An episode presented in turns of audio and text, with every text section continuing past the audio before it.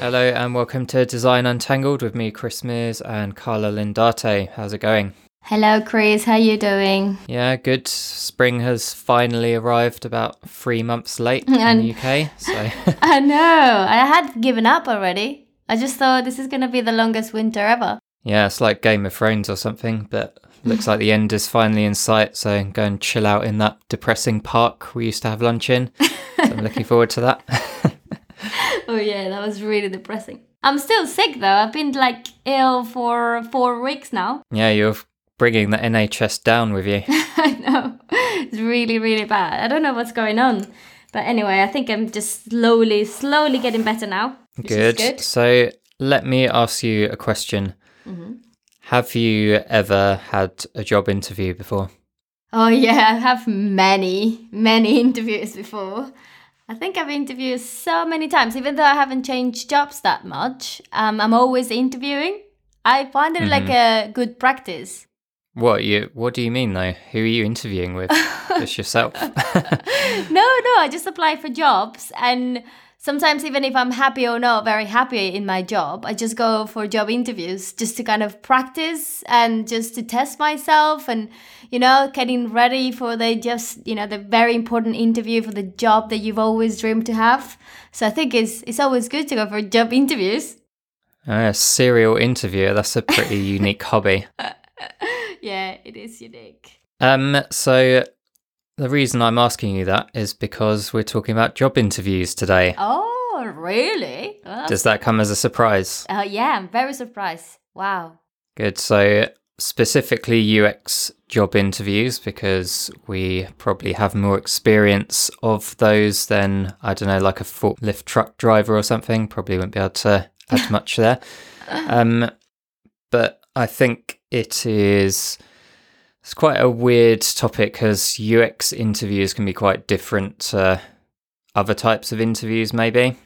If you're transitioning from a different field, you might be used to just the standard come in wearing a suit and sit awkwardly in reception for about an hour until the important person comes to drag you in, gives you a grilling and then sends you home sweaty. So the format of them can be a little bit different, I think. And that's a bit of an unknown to people that are new to the world of UX and design. Yeah, it is different, isn't it? And also it also depends on the type of UX role that you're going for as well. So they're all very different because some of them will require some kind of like test or, whiteboard exercise or something like that if you're going more for a design UX design role, but if you're going for a UX research role, it might be slightly different as well. Yeah, that's very true.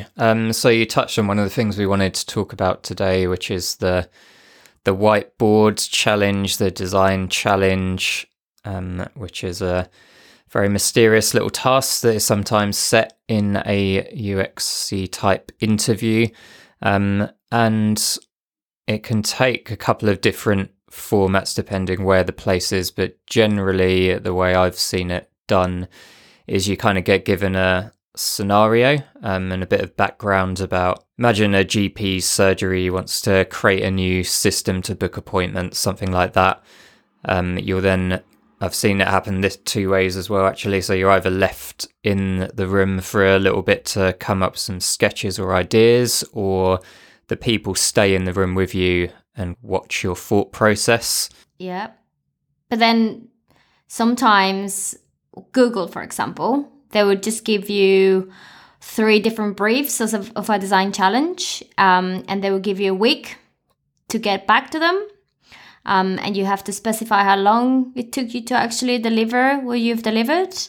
And then you just send a link to whatever you've designed, and then they just give you feedback.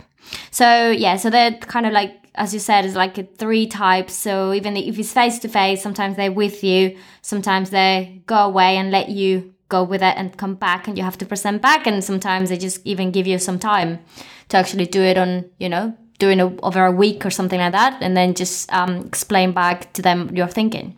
Yeah, I guess it depends on the place, but I think those things where they make you do work before you've even kind of got in front of them, a bit of a piss take, to be honest. Especially if, okay, maybe I can understand it if you're going for quite a senior position at, you know, a company like Google, which is obviously a very desirable place to work. But when you're seeing these agencies and places making junior UX designers do like weeks worth of work for design challenges, I think it's a bit out of order. And I've sometimes seen agencies actually use some of the stuff that's produced in those tasks in pitches and stuff like that. Yeah, that is true. I've seen that as well happening, which is really wrong. Yeah, so if we take the more common version, which is the face-to-face one, so generally, as you know, I've been on both sides of the fence. I've interviewed and been interviewed with kind of design challenges. And I think what the interviewer is usually looking for is how you form your questions and interpretation of the brief they've given you. So what kind of questions are you asking? Are you identifying any sort of assumptions or hypotheses you're making before you get into design? If you just sort of take the brief and start drawing some sketches, that's not normally a great sign for a candidate from me. No, I also like, because just having a framework or a structure, as you're saying, to your response is much better. So if you start by, you know, let's agree what the problem is, let's think about the type of people, user profiles or personas, if you want to call them, we'll be designing for, let's talk about the constraints of that particular you know, potential solution, and then you start like fleshing out the actual, you know, flow or interactions or sketches. I think that would make more sense. But if you start with just the, you know, the design, it's not a very good answer. Yeah, exactly. And you have to identify the constraints as well. So that's always a good line of questioning to figure out, are there any sort of technical constraints? You know, obviously it's all hypothetical, but you know, are there any business constraints that you should be aware of before you start designing? And I find people that have kind of done these UX courses, and we've spoken about it before, they come out with their ideal UX process. As soon as they get into an interview and they start meeting these barriers and these constraints as to why they can't follow that perfect UX process, then it can be a bit of a problem for some of them to start thinking around that. So I would definitely be prepared to be flexible and adapt your proposed approach based on what the different constraints are. Yeah. And also, I think it's something related to one of the questions that someone was asking about, what do you do if you don't have any experience or particular experience on something that they're asking to do? I think honesty is the best option. It's okay to say, I don't know the answer for this, but I can tell you how I would get to that answer.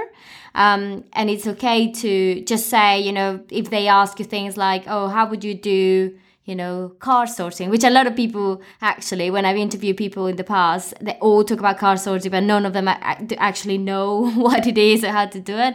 So just don't pretend, just be honest and say, you know, I haven't done that before, but I think it'd be useful for this and this and that. If you start making things up, it's not going to go anywhere. Yeah, and I think the other thing to bear in mind is, obviously, assuming you haven't made your CV up, they will have seen that you don't have any direct UX experience in general anyway, if we're talking about just you've literally never had a UX job before as opposed to you haven't done a particular UX activity. And they've still asked you in for an interview. So I wouldn't be scared about that. And as Carla says, just be honest. Say you haven't done any direct UX, but in some of the other work that you've done, maybe you can talk about how you solve problems or how you engage with stakeholders. Did you ever speak to customers? That sort of stuff. And just look at ways you can align yourself to the design process. Yeah, definitely. Use it as much as you can as a way of explaining your skill sets. Because experience can only, you can only get the experience of the job, but it's just showing the way you think, how structured you are in your thinking, your interpersonal skills, your emotional intelligence is also really, really important. And being honest and being humble, which are, for me, one of the best like qualities of a designer. I think you should showcase that in the interview. Yeah, and if you think about what you're doing as well, you are essentially in that interview, you're doing what the job would be anyway. You're presenting ideas back to a group of stakeholders who potentially you don't know, you don't necessarily know what they do day to day. So think of the interview just as a way of practicing, like Carla says. Maybe don't make it a hobby like she does, which is a bit weird, but it is all about that, just presenting design ideas and thoughts and process back to a group of people, which ultimately is what you would be doing if you got the job, probably. Yeah, exactly. And also, like, you know what's really, really important as well? Just allow yourself to fail. And what I mean with this is that the whole process of design is about learning and trying again. If you come up with a solution for a particular design challenge, let's going back to the whiteboard exercise. And then if people come back and start challenging your thinking, don't get defensive over it. Just explain how and why you did it that way, but always recognize what people are telling you. I'm just saying this. I interviewed one day this girl, and I challenged some of the thinking she was, presenting. It was one of her prototypes, and I just said, "Why didn't you do it this way?" Or I challenged something I can't remember, and she got so defensive, and a bit aggressive as well. And then she was asking me, like trying to be difficult, asking me difficult questions and stuff. And, obviously she wasn't selected for the job. Yeah. But, just don't get defensive, because I think that's, as I said, being humble and understanding other people's opinions and, listening really what people are telling you is really important as a designer. Yeah. And it goes back to a point that we spoke about in the design workshop episode as well. You've only been given a limited amount of time, usually, for this design challenge, and limited information. In the workshops one, we said that, just making people knock out designs every 30 seconds means that they're less inclined to be super defensive about them. So to take that mindset, you haven't been spending 6 months on these designs. You've been given a brief, just rocked up and got that.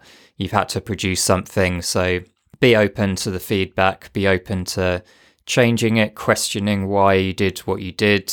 They know you're under pressure, that's kind of the whole point. But yeah, just listen to what they've got to say, progress your designs further if that's the format the design challenge can take, and just relax, really. Yeah, just relax and be yourself, because that's what you're going to be doing anyway if you get the job. Yeah, exactly.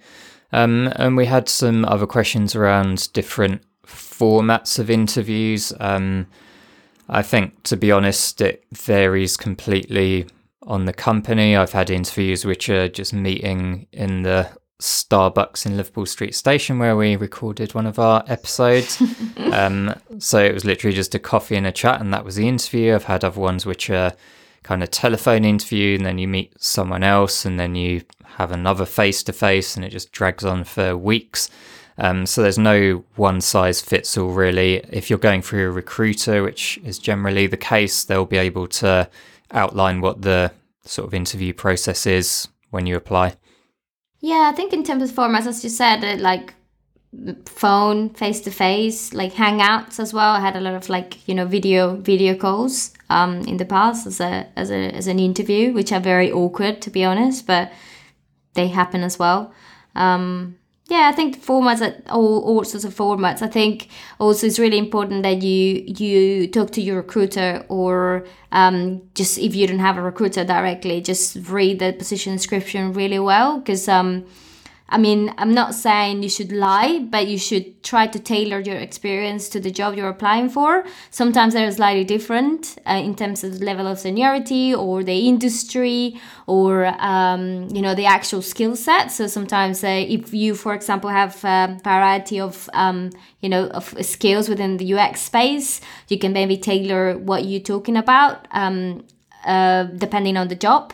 So reading the position description, making sure you have examples, even if you just write them down on a piece of paper before the interview as well. So because they're going to ask about your experience, they're going to ask you about what you like, they're going to ask you about, I've been asked, what's your favorite app, what's your favorite website, and why. So because they will be trying to figure out how you think about design, etc. So just tailoring your speech based on the job spec as well as the recruitment process, if you have a recruiter, is the best option. Yeah, definitely. And that brings me to another point, sort of, doesn't really, but you said the word recruiter, so I'm going to talk about it anyway. So we had someone ask on our UX Mentor Me Slack channel about, so they'd had an interview essentially, and they hadn't heard back, and they wanted to know if they should get in touch with the person that interviewed them directly versus going through the recruiter. Definitely do not do that. The recruiter is there as a sometimes unfortunate middleman or woman, and you should always kind of get feedback via them. If you start LinkedIning or Twittering the person that interviewed you, it doesn't generally go down very well. Yeah, and that's what you have, especially if you're talking about, you know, a head of UX or UX lead or someone who's really busy. They actually, that's why they get recruiters for, because, you know, you're very busy, you go interview people, and the recruiters would need to be communicating back any feedback to the candidate. So yeah, don't do that. Yeah, unfortunately, recruiters don't always get back to you. So make sure that you've got plenty of eggs in plenty of baskets. If a trail goes cold, it's fine to follow up with a recruiter a few days later if you haven't heard anything, but definitely don't go chasing the people that interviewed you. Yeah, no, that's not a good move. So I guess if you have actually got an interview, you may be interviewed by any number of different types of people. I've found it quite often the case actually that I get interviewed by people that aren't sort of UX knowledgeable particularly. Very often they're recruiting because they need that experience in the company itself. So it can be the case that you are interviewed by people like tech leads or developers, stuff like that. And it kind of goes back to the point that you've just got to tailor what you're talking about to the audience. So it may actually be that you end up educating them a little bit about the design process, which is fine as well. That's a very common thing you'll have to do in any UX job, I've found. Yeah, definitely, especially if you start talking about research, and they might just confuse UX design with front-end development, or if you took IA, they don't know what IA means, so just try to avoid use jargon and acronyms, because people might not get it. So yeah, that's absolutely right. I've been interviewed by people who have no idea about UX, but then you still need to explain what you do and how you do it in plain English to them as well. So just make sure that, yes, we as you said, you know, you tailor your language as well based on your audience. Yeah, exactly. Have you got anything else to talk about? I think this might be a bit of a short one, but... No, I guess the only thing that to add is that obviously the interview process, and because I don't really interview for, contractor roles versus permanent roles, so they might be slightly different as well. So when you go for a permanent role, which are the roles that I've been interviewing for here in the UK, they tend to be also longer processes as well. And they would have people from other parts of the design teams as well. So I've been interviewed by, head of UX or UX director, but then I have another interview with the head of visual design as well. And perhaps I'll have someone from HR or from someone from account management, so... you just need to make sure that whatever role you're going for, you also need to think about all these different people who you'll be working with.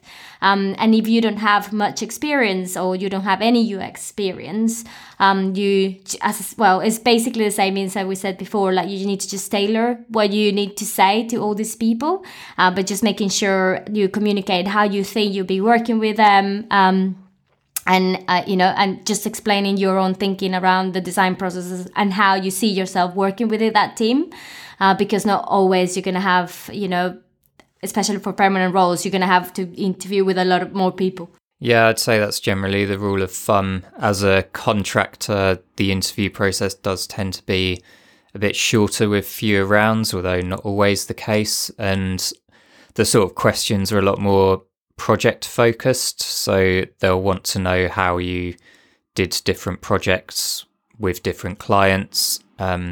It's less about the sort of where do you see yourself in 10 years kind of questions, because you're a contractor and the chances are in 10 years you're not going to be with that same client. So it's less of that kind of stuff generally. But of course, it's still about identifying that you're someone that can work with their team and their existing kind of setup. Yeah, you know, I also think that another thing to add, and perhaps this is another episode as a whole, because portfolios are a big topic and we all have always have people asking what's the best portfolio, but it is important to have one, whatever it is. Always bring your folio. Just think about internet connection, which is also a very good point. If you bring your iPad or whatever, but they might not have, Wi-Fi, just make sure you have a way to connect so you can show your folio. And I'm telling you, because this happened to me many years ago. Also, if you can, which I've seen as well, when I was in my previous job, I interviewed quite a lot of junior people who didn't have much UX experience. They actually put the presentation together.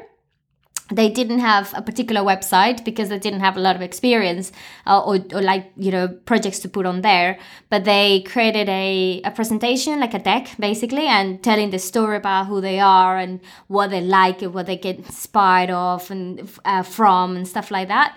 I think it also helps telling a story of who you are, just creating a little deck that talks about yourself. So just having some visual prompts when you're talking about you and your work and your experience, even if it's more educational.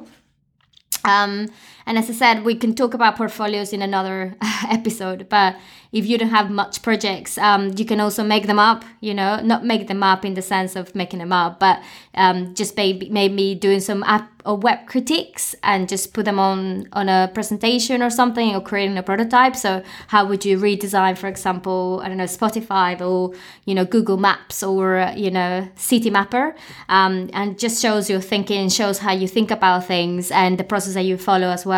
So yeah, I think that's some good tips there. I know my portfolio, obviously I'm not new to the industry, so I do have some projects to talk about, but it's really quite lightweight and it's just a couple of, as you say, visual aids to talk around. Mm-hmm. Nobody wants to be given a PowerPoint presentation in an interview. That's not going to be a good start if you're just literally reading through a PowerPoint, but it's good to just have a few things to show and to speak around whilst they're asking about stuff. Yeah, definitely. And if you have got any kind of real life experience, talk about obviously the project, how you did it, your design thinking, how you the actual things that you did as part of the team, which is really, really important. When I interview people, they're like, oh yeah, so we designed this, and I just looked at it and I said, but what was your role? What did you do in that role?